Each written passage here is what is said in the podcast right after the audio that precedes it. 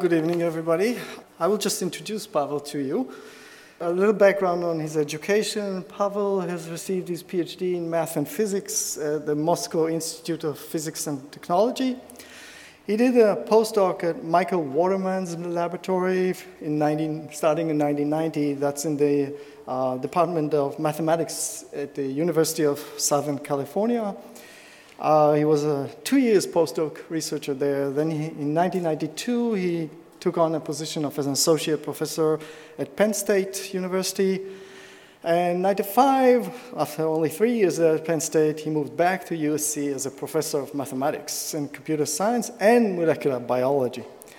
Uh, and since 2000, he has been in UCSD, where he is the um, Ronald Taylor Professor of Computer Science and Engineering. He is a very prolific researcher. He has almost 35,000 citations of his paper, an H index of 79, which is quite formidable. He is also, in addition to being the Ronald Taylor Professor of Computer Science and Engineering, he is the director of the NIH National Center for Computational Mass Spectrometry at UCSD. He is a Howard Hughes Medical Institute professor in 2006. He is an, uh, elected for the um, Association for uh, Computing Machinery, ACM, uh, as a fellow since 2010 for contributions to algorithms for genome rearrangement, DNA sequencing, and proteomics. 2017, he was recognized for his accomplishment as a senior scientist by the um, ISCB, which is the International Society for Computational Biology, which basically picks once a year a prominent scientist in the area. And this area, they um, chose Pavel to uh, bestow their award. In their uh, description of why they chose the awards, um, they say, well, this award recognizes leaders in the fields of computational biology and bioinformatics for their significant research, education, and service contribution. Pavel Pevzner is being honored as the 2017 winner of this award. Um, and um, they also mention that there are few subfields in bioinformatics where Pevzner has not made a seminal contribution. His work is guided by applying combinatorials, combinatorial and algorithmic ideas to solving problems in bioinformatics, most notably in genome rearrangements.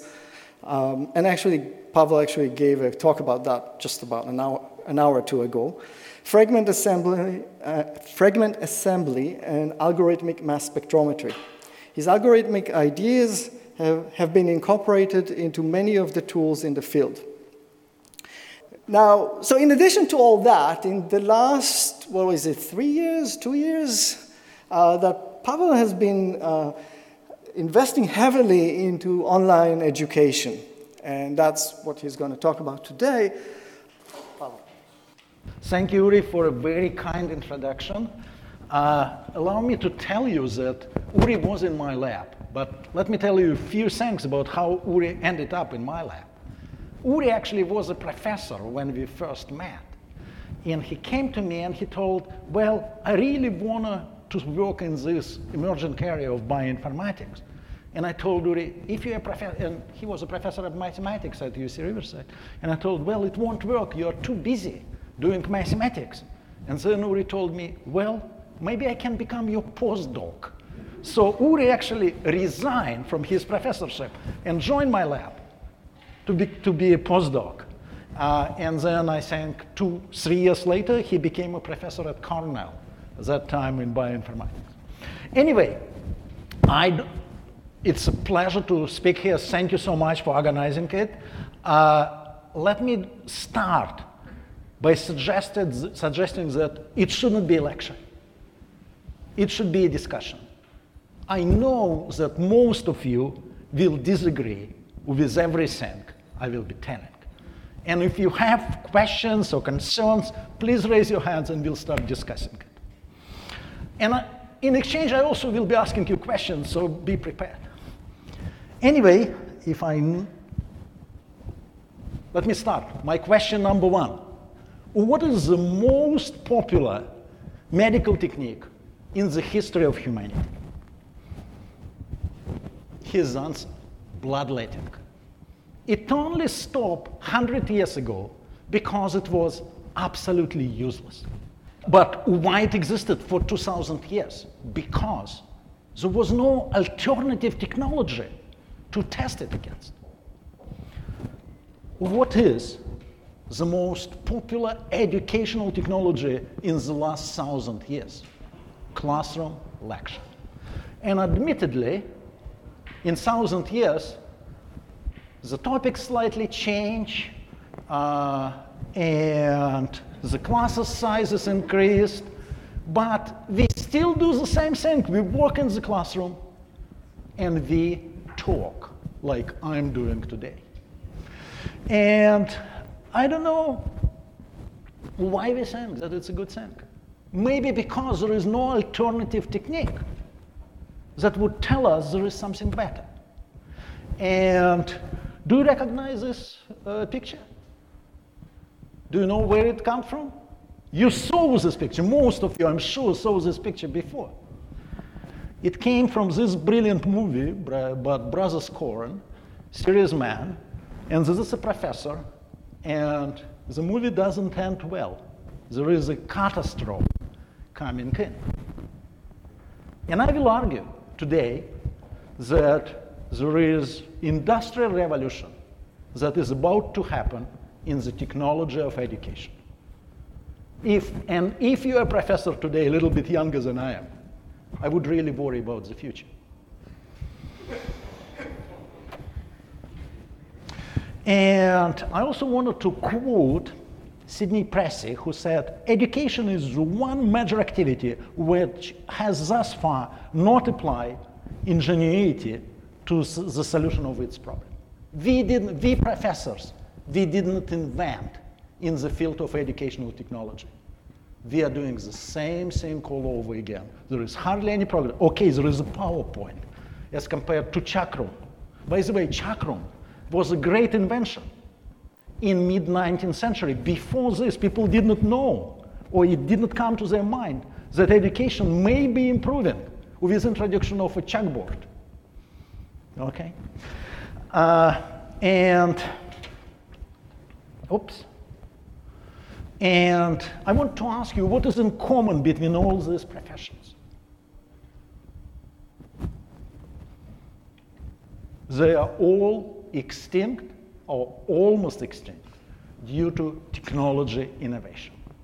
And I will argue today that our profession is at the same danger that the taxi driver profession today. So let me start. Let me start by discussing the classroom. And before we discuss it, let's pay attention to the fact that the largest university today is Coursera, online content delivery engine. 20 million students on Coursera alone. There are huge activity in this area. There are content delivery companies everywhere, and Coursera, in fact, is not largest anymore. It's a Chinese company that is largest content delivery provider and to the point that there are now online Master of Science degree in computer science from Georgia Tech, one of top 10 computer science university in the world. And guess what?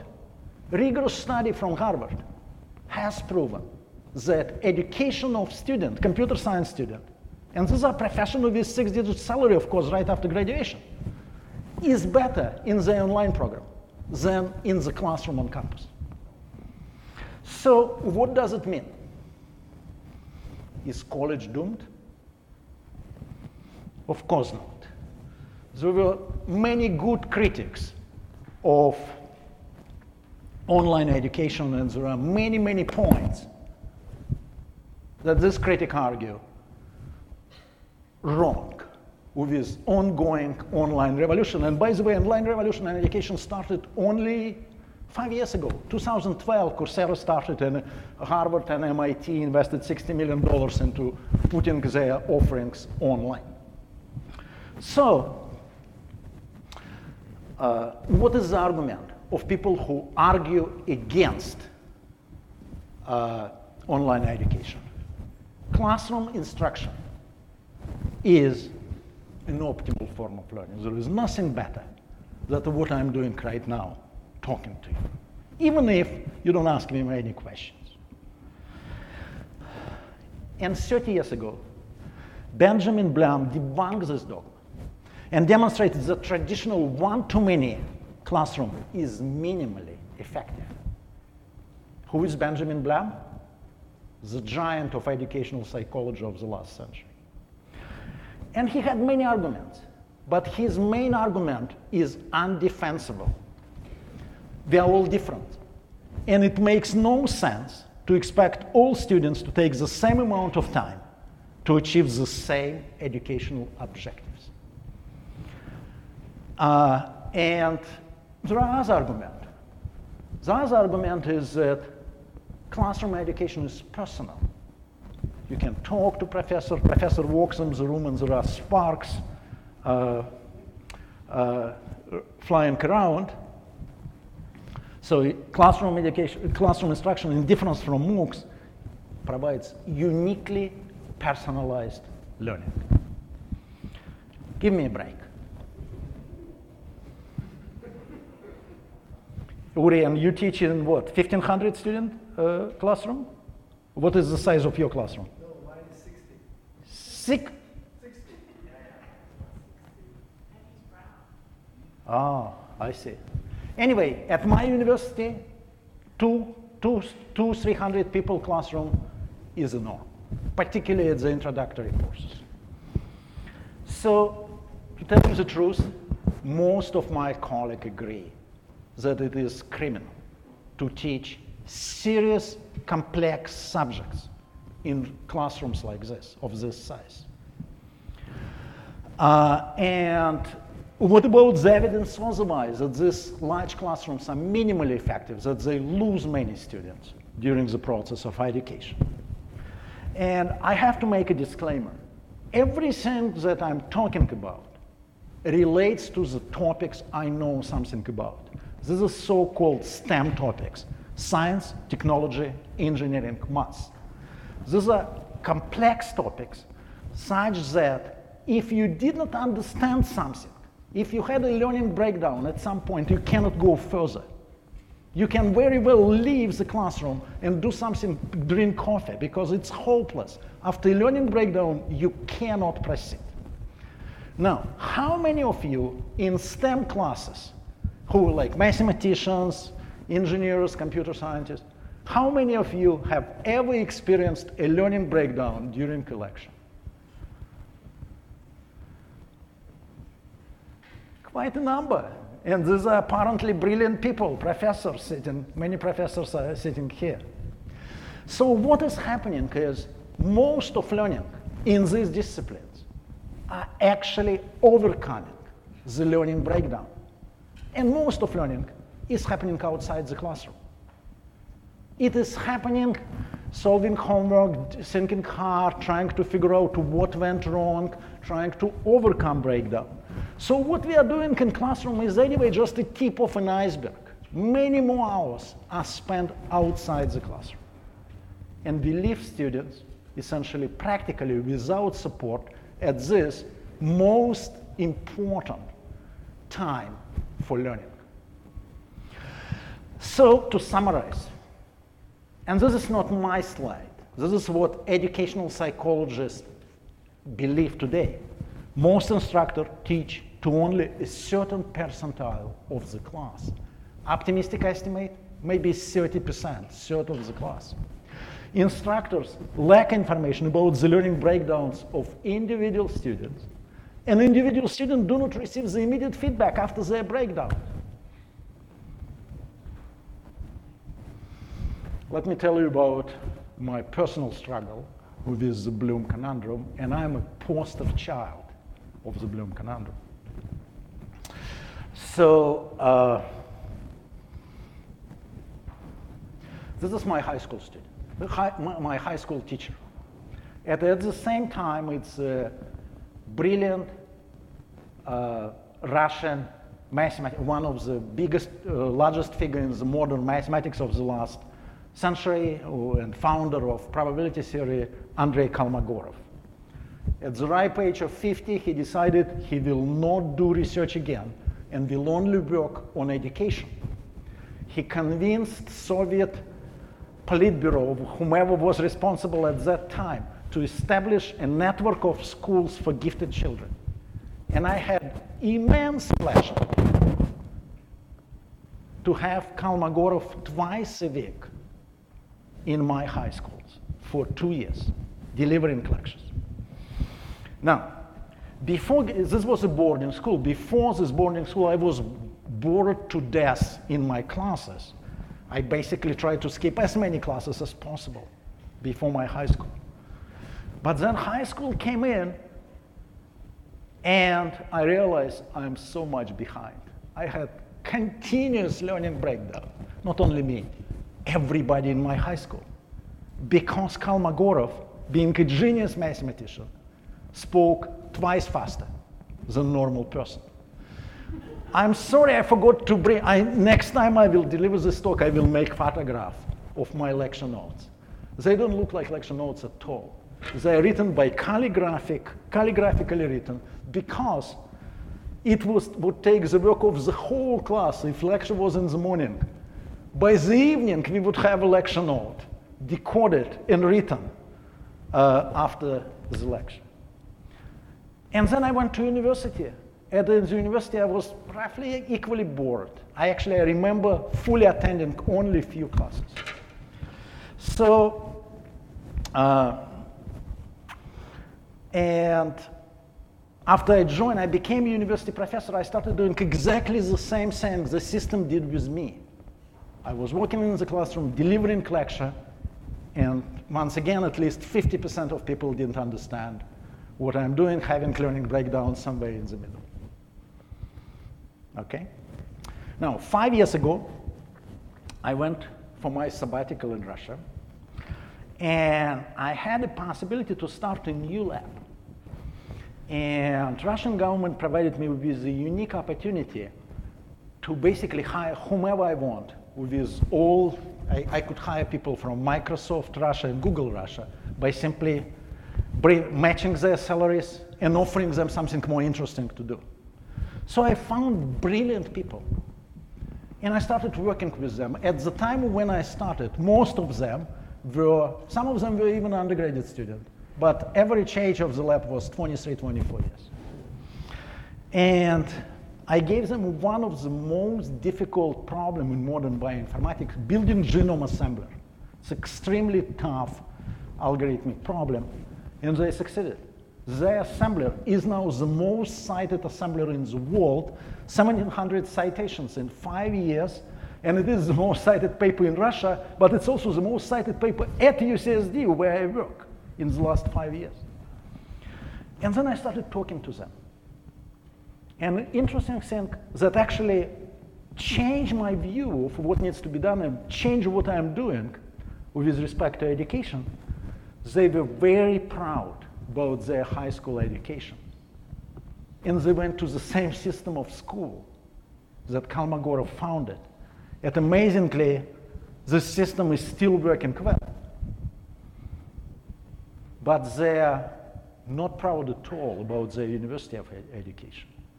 And there was no sources. Professors were 20 years behind of the latest advances in computer science, so they essentially educated themselves. And what I thought is that it is very interesting, kind of its contrast, because in United States, high school education is not very good, but people catch up at universities. In Russia, it's completely op opposite. High school education is great, at least in this top school. University education deteriorated incredibly in the last quarter of the century. And if you look at this table of proficiency of students in mathematics across various countries, US is so much behind many countries, including Australia. And it leads to big problem in my computer science department. And why US behind? Because there is a shortage of qualified high school teachers. And poor preparation in math and computer science essentially cuts out the number of people with engineering degrees in US. Many students drop because if you don't know mathematics, in high school, it's very hard to get engineering degree uh, afterwards. And I started to think about basically about this Russian talented student. What can we do to help them to learn despite the fact that their university programs are really behind? And that's how I came to thinking about online education. And that's how I started working on MOOCs. Now, despite the fact that this is a talk about MOOCs, I actually do not like MOOCs. I think MOOCs are extremely deficient, and I will try to explain why. So, so on one hand, we have explosive growth of, and MOOC, by the way, is massive open online course. On the one hand, there is explosive growth of MOOCs, and University of Sydney offered, uh, now has 10 MOOCs. Uh, uh, offered. My university probably has 40 MOOCs currently. Uh, uh, and on the other hand, some brilliant people like Moshe Vardi, one of the leading computer scientists, uh, wrote a paper, Will MOOC Destroy Academia? His argument, and I kind of sympathize with, that, with him because this is something that I called a hoarding class. And maybe this class works for self improvement, for classes, I don't know, in art history, when a professor can energize the audience, but this class won't work in my discipline, in computer science. Learning breakdown will multiply immediately. But what is MOOC? MOOC is simply an amplified version of this class. Instead of 1,000 people in the room, there are 100,000 people in the room. And lion's share of MOOC, maybe 95% of MOOC, are essentially these hoarding classes at scale. The direct equivalent of online classes, of offline classes videotaped. And that's why, why Vardi said, if I had my wish, I would wake a wind and make MOOC disappear. And somebody else said something very similar 500 years ago.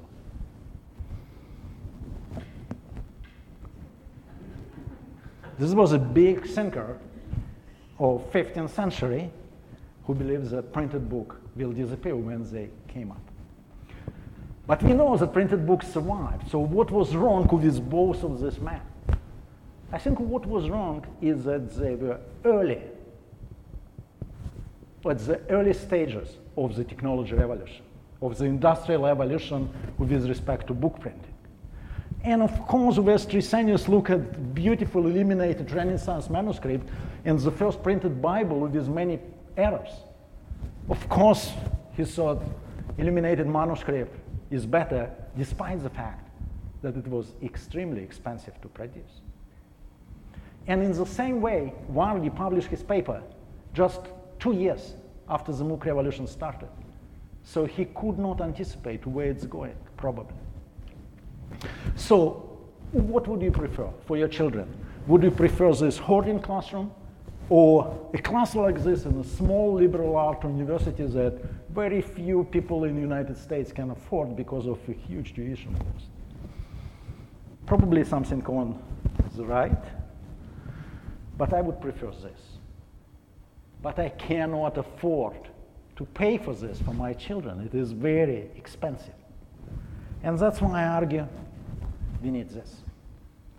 And my goal is basically to transform an impersonal MOOC into an equivalent of one-of-one experience with a teacher. And I want to address learning breakdown better than this teacher. I was this teacher. I know how difficult it is. I am this teacher, actually. I know how difficult it is to figure out what is the learning breakdown. You need to talk a lot with the students, and sometimes students can't explain what's going on in their head. Anyway, so what we proposed is instead of massive open online course, we wanted to develop and now develop massive adaptive interactive test, text, or MAIT. And I want to tell you what I mean by this. Uh, but let me first tell you what I learned, what was my, what I personally learned after this, uh, during this project. Before this project published, I published three textbooks. And book in the middle was adopted in over 100 universities uh, worldwide as a primary textbook for bioinformatics. When I started the project, I realized how bad all these books are. I realized how many breakdowns they had embedded actually in the structure of this book.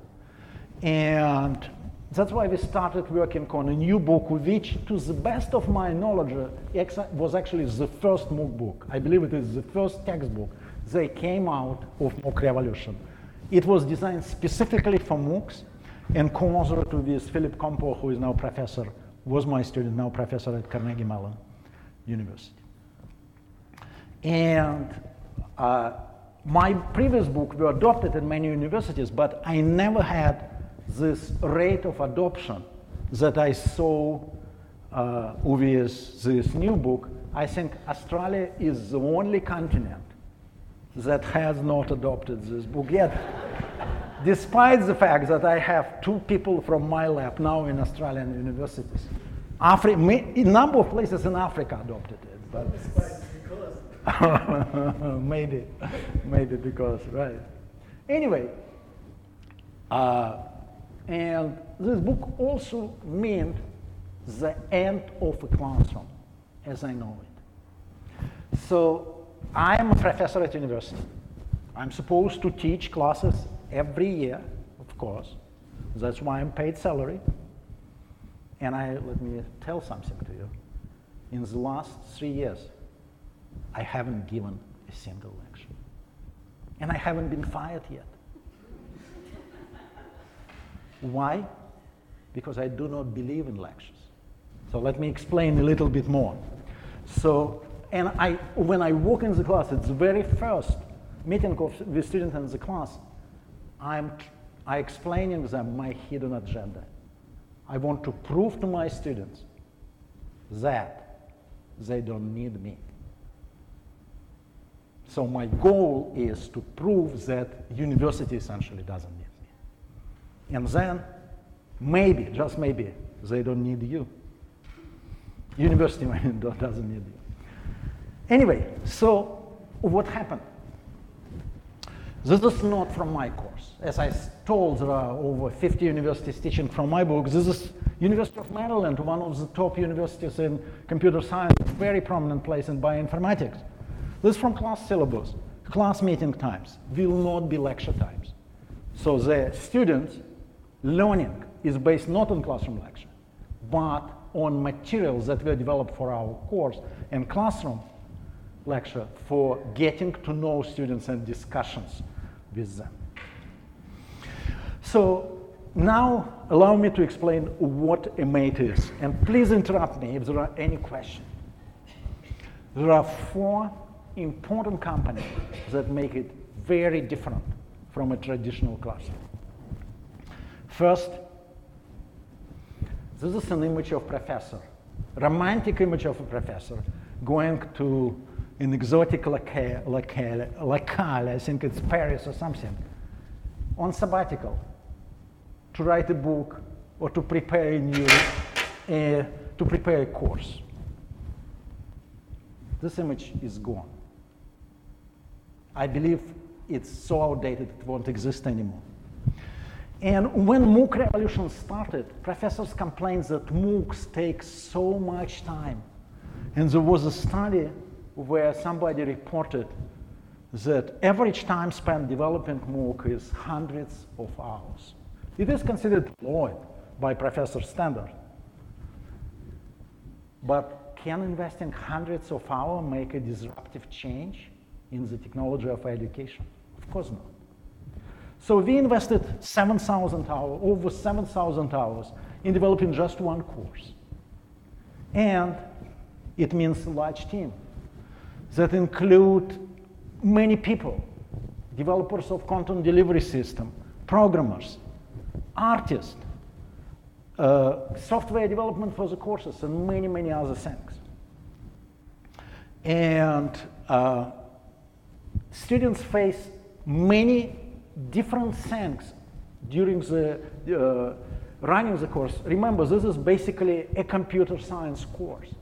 In computer science course, there is a fantastic way to check whether a student understands everything at every given point. You give a student a programming challenge. It's very difficult to implement a program without understanding how the algorithm behind this program work. And it's very easy to automatically check this program. And we are checking every program they develop in 10, they, they are language free, language blind. They can program in one of 10 whatever languages they want. And we can provide them feedback on everything in their program development. So at every moment in the course, just for program for through programming challenges, we know what students understand, a student understand and doesn't understand. So there is a lot of this, a lot of this infrastructure, and development would not be impossible. Development probably comes to a million dollar already. It wouldn't be impossible without significant support, both from uh, United States through Howard Hughes Foundation and uh, Russian Ministry of Education, uh, that supported the Russian part of this program. And we were very fortunate uh, that Russian billionaire Yuri Milner also supported uh, this project. Uh, so there, is, there was a lot of efforts invested into this. So let me tell you how it all works, how MAIT works. Imagine that you have a series, let's say, a series of sections that you have to go through to understand certain material. So you move through the course, you understood this, you understood this, and now is your learning breakdown. You cannot go further. But if we detect this learning breakdown, maybe, just maybe, we can design something that will help a person to over, so a person cannot go further. So maybe we can design something, some additional material, additional tests that allow us to bring this person back on track and help this person to return back uh, to this learning path. But maybe we didn't succeed on the first try, so we continue further. So in the end, a student have no, has no choice but to learn. And on, students return back on the main learning path and continues. That sounds very simple. But think about how many hidden remedial material you have to develop and think about how to deliver this material just in time. So students get this material exactly at the time when this learning breakdown happens. Uh, and interestingly, after you capture this in a content delivery system, every student is mapped to an individual learning path. And uh, so let me, let me tell you how it worked really in practice. And remember that our class size is 100,000 students. So a MOOC for tens of thousands of students is the perfect way to design a compendium of learning breakdowns. So we have 8,500 learning breakdowns recorded just in one run of our course. I would never, like I've been teaching for quarter century, I would never have imagined that my words, and I thought I perfectly deliver the ideas, have been misinterpreted in such enormously wrong way. But this is a test, like evidence of what's going on in your heads. Not at this lecture because everything clear, of course, but what's going on in your heads when you take calculus or you took calculus. Anyway, so what we do with this 8,500 breakdowns? It's a huge document. So we have to go through 4,400 pages and then transform those 4,400 pages into compendium of learning breakdowns that is 42 pages and changes to interactive text that is free and available to everybody resulted in, one, in 128 pages just in one run of the course. Let me give you an idea of what's going on. This is a trivial problem, a start of the course. You have a word, let's say five letter word, and you need to find where this word appears in a long text, let's say in a text of thousand letters. It's a trivial. You think it's difficult to make, if you're a programmer, you would think it's difficult to make a mistake. How can somebody make mistake? The compendium of learning breakdown for this problem, most common learning breakdown, consists of six elements. They all have to be encoded in the system and reflected. Let me tell you how it works. So this is the content of our course, which is, let's say, roughly for one semester. Let's limit attention to just one week. Okay? And let's talk about the first 10, 15 minutes of the lecture in this, uh, in, in this course. And I roughly gave you the series of topics I cover in this 10, 15 minutes in the classroom. You can recognize me. This is in the classroom or similarly online. It doesn't matter how I dress, how I entertain people.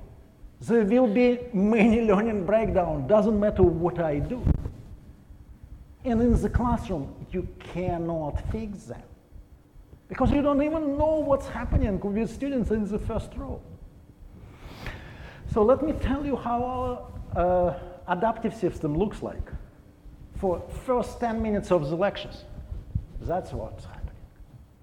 So for everything, for every possible learning breakdown, we have a maze of what students need to do to return back on track.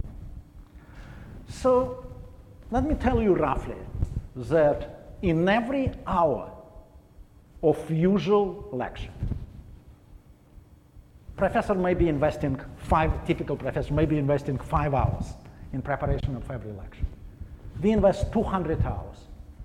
How can a professor like me can compete with an automated system that somebody invented 200 hours?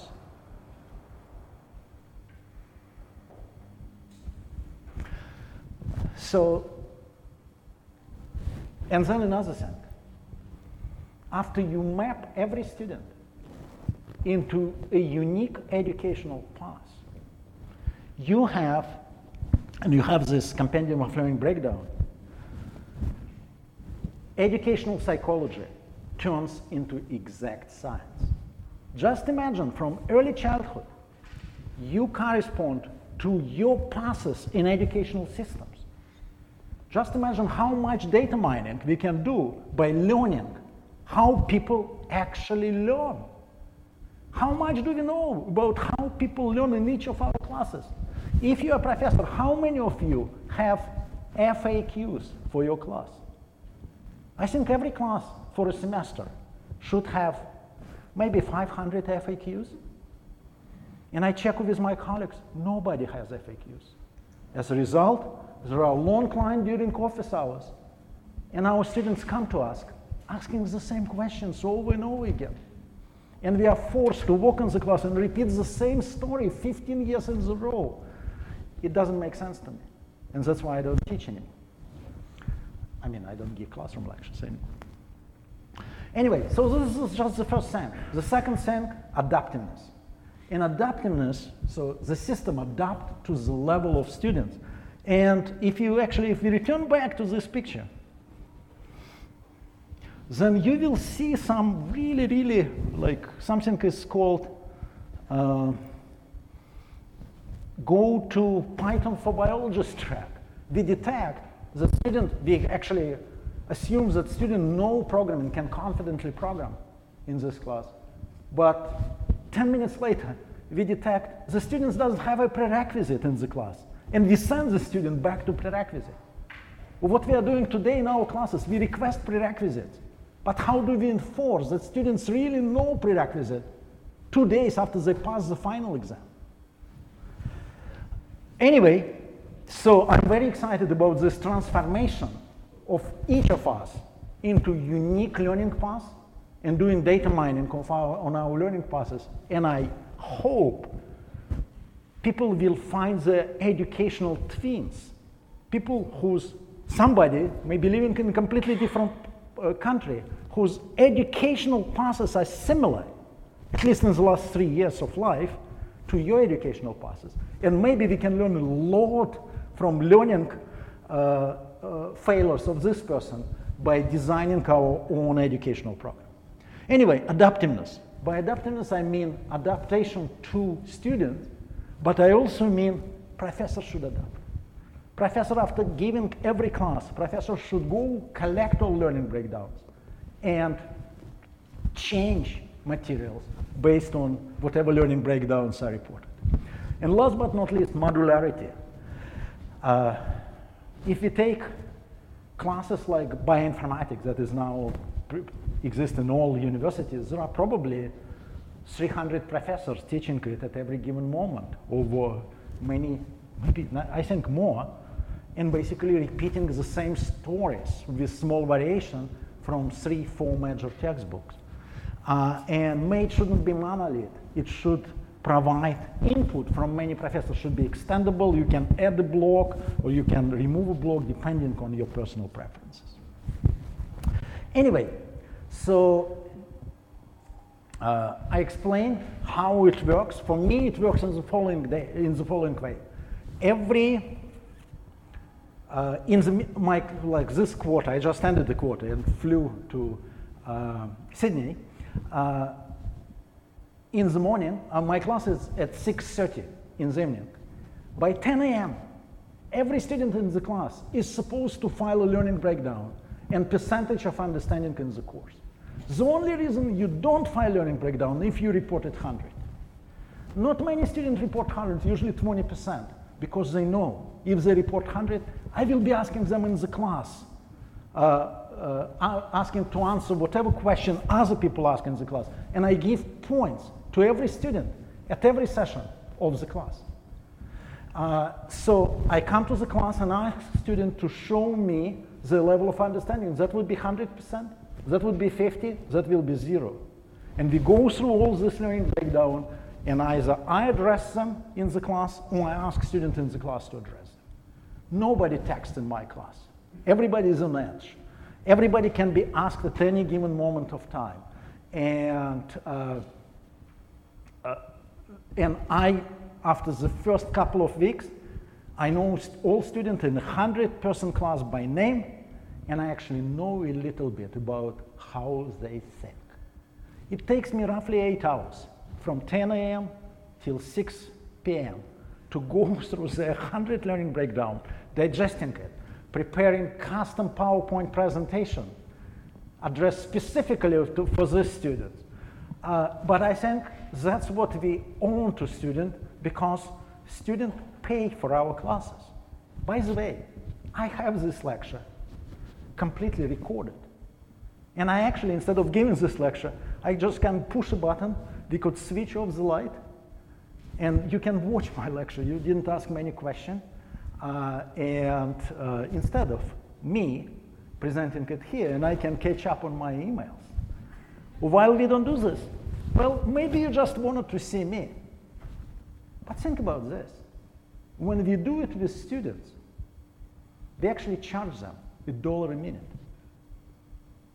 in this classroom. How many of you would still prefer to see me rather than my exact this presentation on video, but be charged one dollar a minute? Please raise your hands. One person, two, Oh my God, three, thank you. Four, okay, great. okay. Anyway, uh, so let me tell you just a little, a little bit about what is happening with this specialization. We have, our specialization is done with, uh, in partnership with Illumina. Illumina is a leader in genome sequencing, pioneer and leader in genome sequencing technology. And each of these courses is four weeks. So they're roughly equivalent to maybe two weeks of traditional uh, offline course. But this is like a, at, in online, the units are completely different. The setup is completely different. For example, it is ridiculous to teach into units of 50 minutes.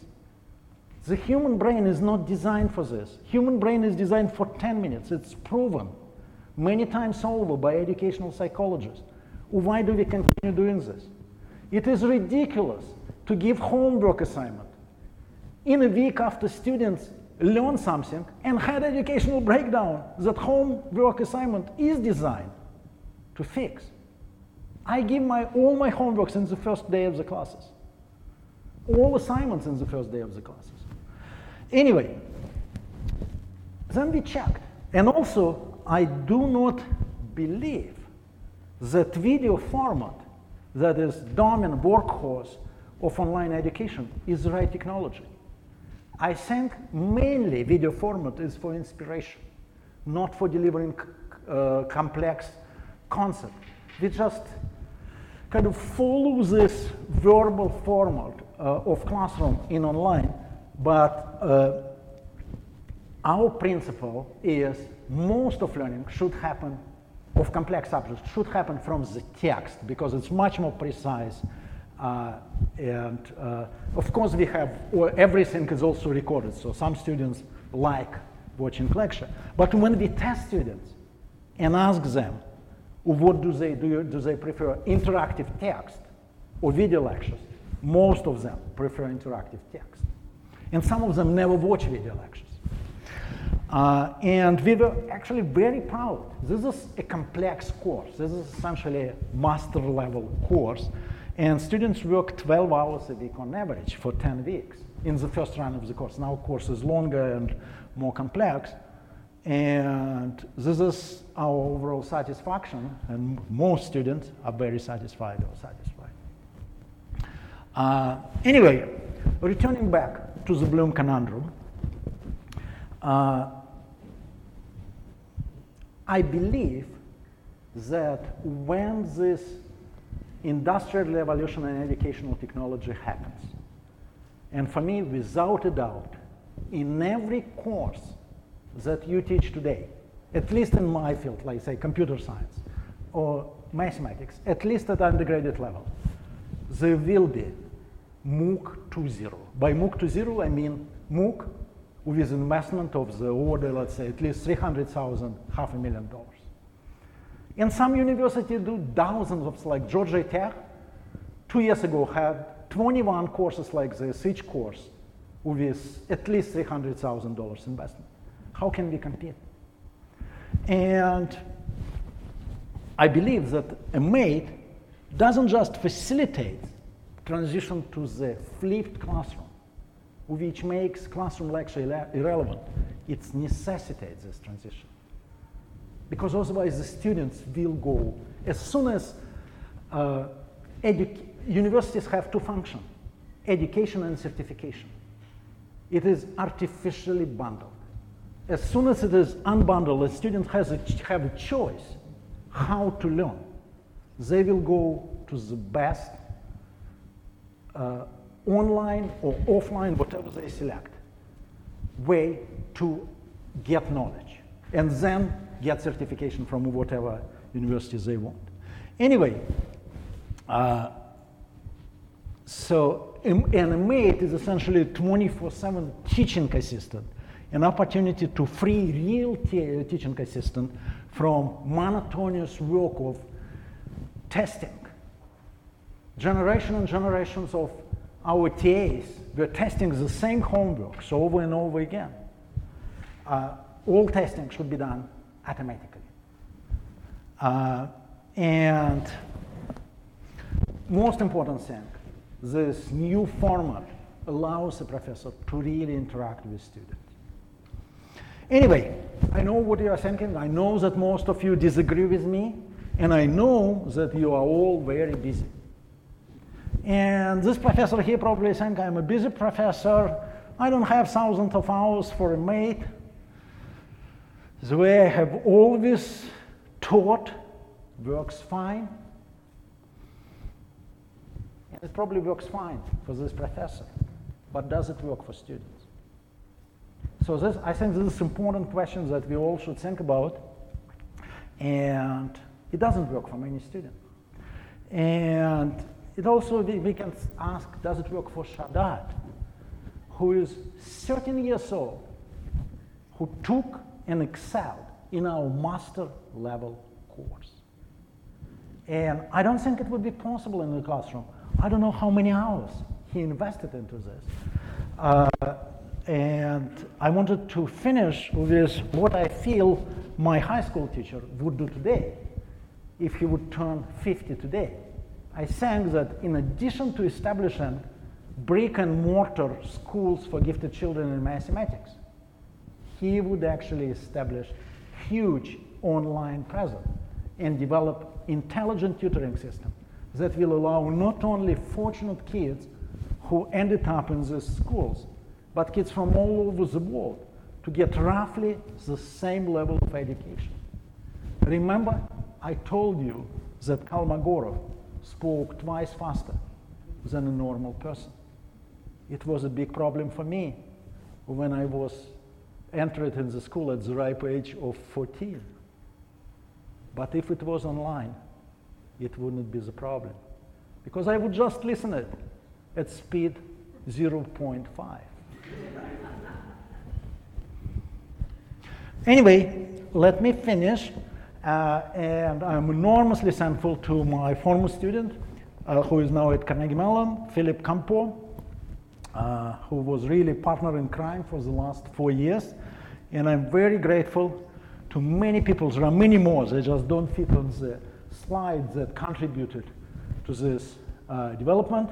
And I thank, I don't know if I'm on time. I'm on time, right? Perfect time. Yeah. All right. Thank you. Thank you.